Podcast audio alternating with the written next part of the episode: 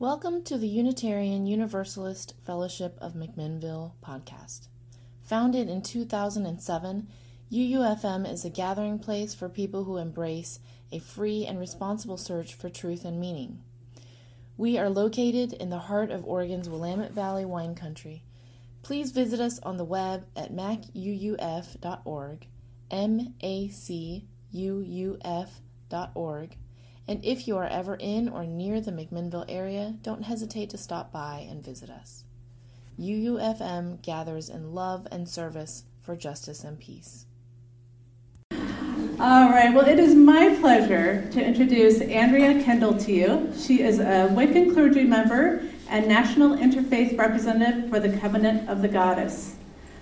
Welcome, Andrea. We're so glad you're here. Thank you, guys. Seriously. Okay, that sounds like my cue. That was your. All right.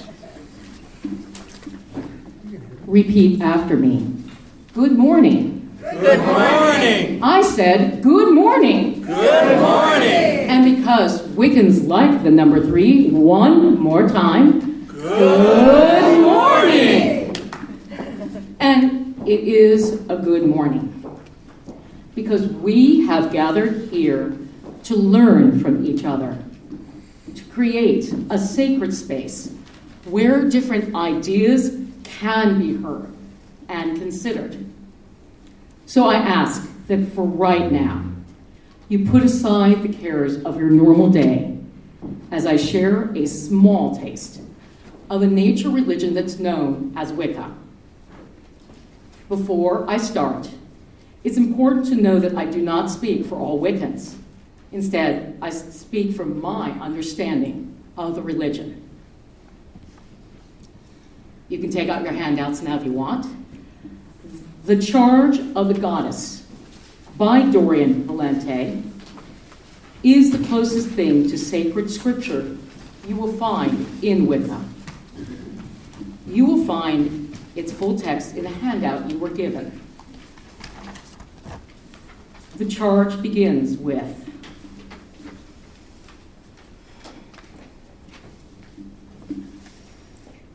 Listen to the words of the great mother who was of old called Artemis, Astarte, Diana, Melusine, Aphrodite, Cerridwen, Dana, Arianrhod, Isis, Breed, and by many other names.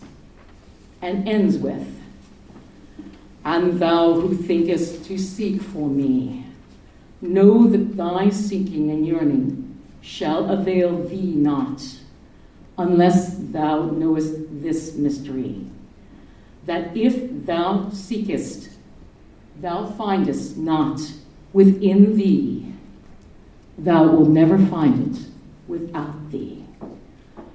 For behold, I have been with thee from the beginning, and I am that which is obtained at the end of desire.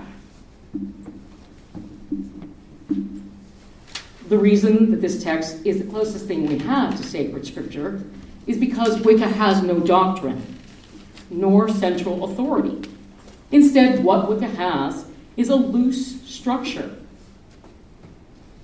Hmm, we get there. That encourages individual participation and experience within the large umbrella that is known as Wicca are everything from structured traditions who pass down exact writings to traditions that make it up as they go. There are atheists who see the concepts as psychological and those that see them as divine beings who can walk the earth. However, as the charge hints, the concept of seeing nature, or if you will, the divine, as having a female face, is one of the ideas that Wicca has added to the global community.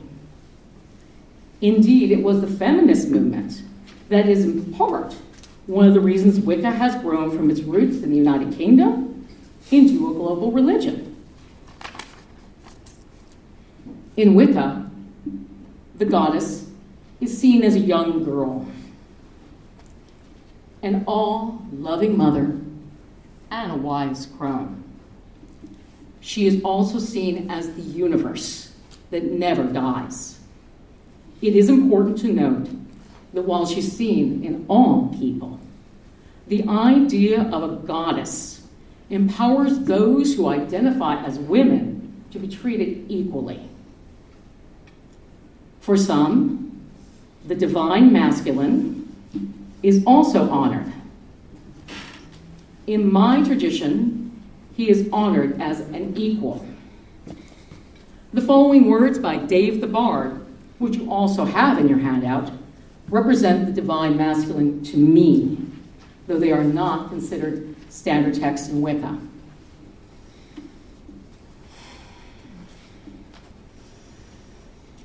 I am lover, I am father, I am horned god and king. I am the life of all of nature that is reborn every spring. Call of stag and cry of eagle. I am child of barleycorn, and I am the antler crown and standing stone. I personally find that these words perfectly express my understanding of the Wiccan concept of the god, the idea that represents that which dies and is reborn. But just like the corn that dies and rises again is not the same corn, he is seen as representing that which changes. Another important idea that the god adds is that humans are animals. We're not more important than the other species. This is why you will see a representation of the god with horns, or as a hybrid plant man, to remind us that we are related to everything that lives. The third concept you will find is spirit. Spirit represents all the things that unite us. This concept reminds us that at our most basic level, we are made of the same stuff as everything else in the universe. And because Wicca is nature religion, some of us have evolved this concept to include the idea of both the species and people who are not identified with any gender. Yet another concept Wicca adds to the world faith tapestry is the idea that both joy and sorrow can be sacred. I would argue that now, more than ever, we need joy. With the challenges in the world, we need to participate. But we cannot do so if we lose the joy of living. Indeed, the act of being joyful and playful can bring about change. So, you can both work for something meaningful and enjoy it. You can also mourn that which is lost. Both are seen as equally important. At the beginning, I spoke of a loose structure that Wiccan works in. A part of this structure are eight holidays that occur on the solstices and the equinoxes, and the midpoints in between them. The names and myths of these holidays are inspired by Celtic mythology. If you were to go to any Wiccan ritual, there are things you would normally see the casting of a circle, a space where it is safe to truly be yourself, to metaphorically be naked in your rites. The calling of the quarters, based on the ancient Greek idea of the elements as earth, air, fire, and water. These quarters are emotional qualities and not the elements of the periodic table. After all, calling 118 elements instead of just four might just take a little too long. Thus, we use the four elements plus spirit to represent the universe and help us experience fully the rites. You would see the calling of the goddess and often the god. At some point in the ritual, there would most likely be a chalice and a blade, representing the joining of the receptive powers of the goddess and the active powers represented by the god. There would also be magic. Here, magic or sorcery, as Doreen called it, is defined as using your will to change reality. Thus, I would have you consider that when a scientist discovers how to make airplanes, or you clean your house, or you fix your car, you're performing magic. When you light birthday candles and make a wish, you're performing a spell. Wicca also has an ethical guideline, known simply as the Rede. Eight words the Wiccan Rede fulfill, and ye harm none, do as ye will. This guideline encourages people to judge what is least amount of harm they can do in any situation. It adds the idea that life is complicated. So the best we can do as humans is to make the judgment of what the least amount of harm we can do is in any situation. Now, I told you that Wicca was a participatory practice. In fact, it emphasizes right practice over right belief. As a Wiccan who is honored to share this space with you, my duty would not be fulfilled if I did not offer you a very small taste of a typical tool that's used in Wicca. So I invite you, if you're comfortable, to participate in a short meditation. In the following meditation, you'll be asked to do some stuff. It's not a test. Don't worry. I won't ask you if you did it right afterwards. You're going to do the following define a goal that you are capable of doing in less than one month, in a very few words. For example, exercise for 30 minutes three times a week. You will be told to imagine what it would feel like if you accomplished this goal.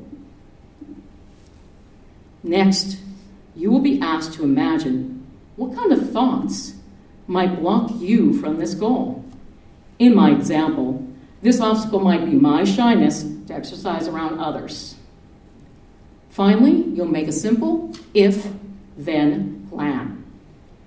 If the obstacle occurs, then you will do the following. If I feel shy, then I will only compare my progress to myself. Now, sit straight and be comfortable. If you wish, close your eyes.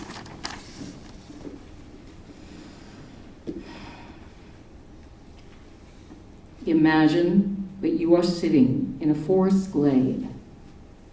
A kind woman and man are there with you. You know somehow, just by looking at them, that they are wise and know many mysteries.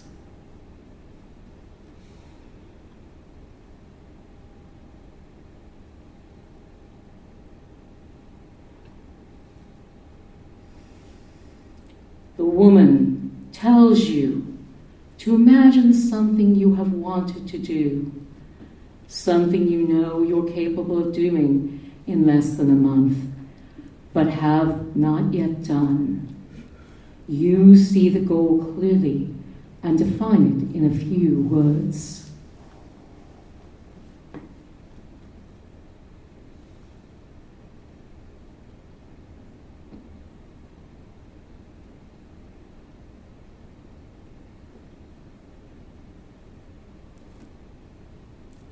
You then imagine how you would feel if you accomplished this goal.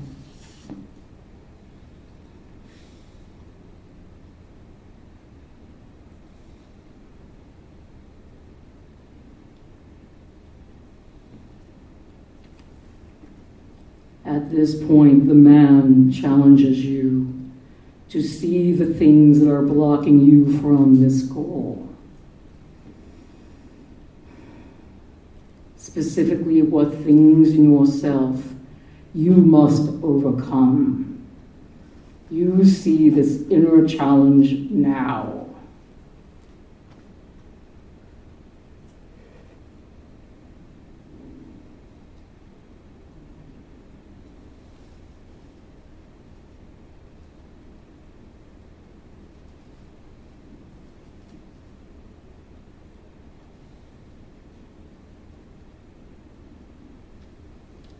He then tells you to imagine how you would feel if a thought came in to block it. And he tells you to imagine how you would meet that challenge.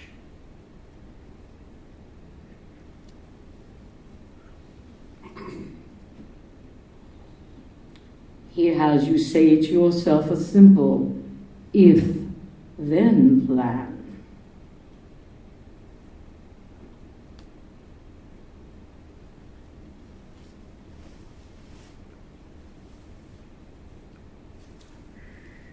Having made a plan, both of them encourage you to track your progress.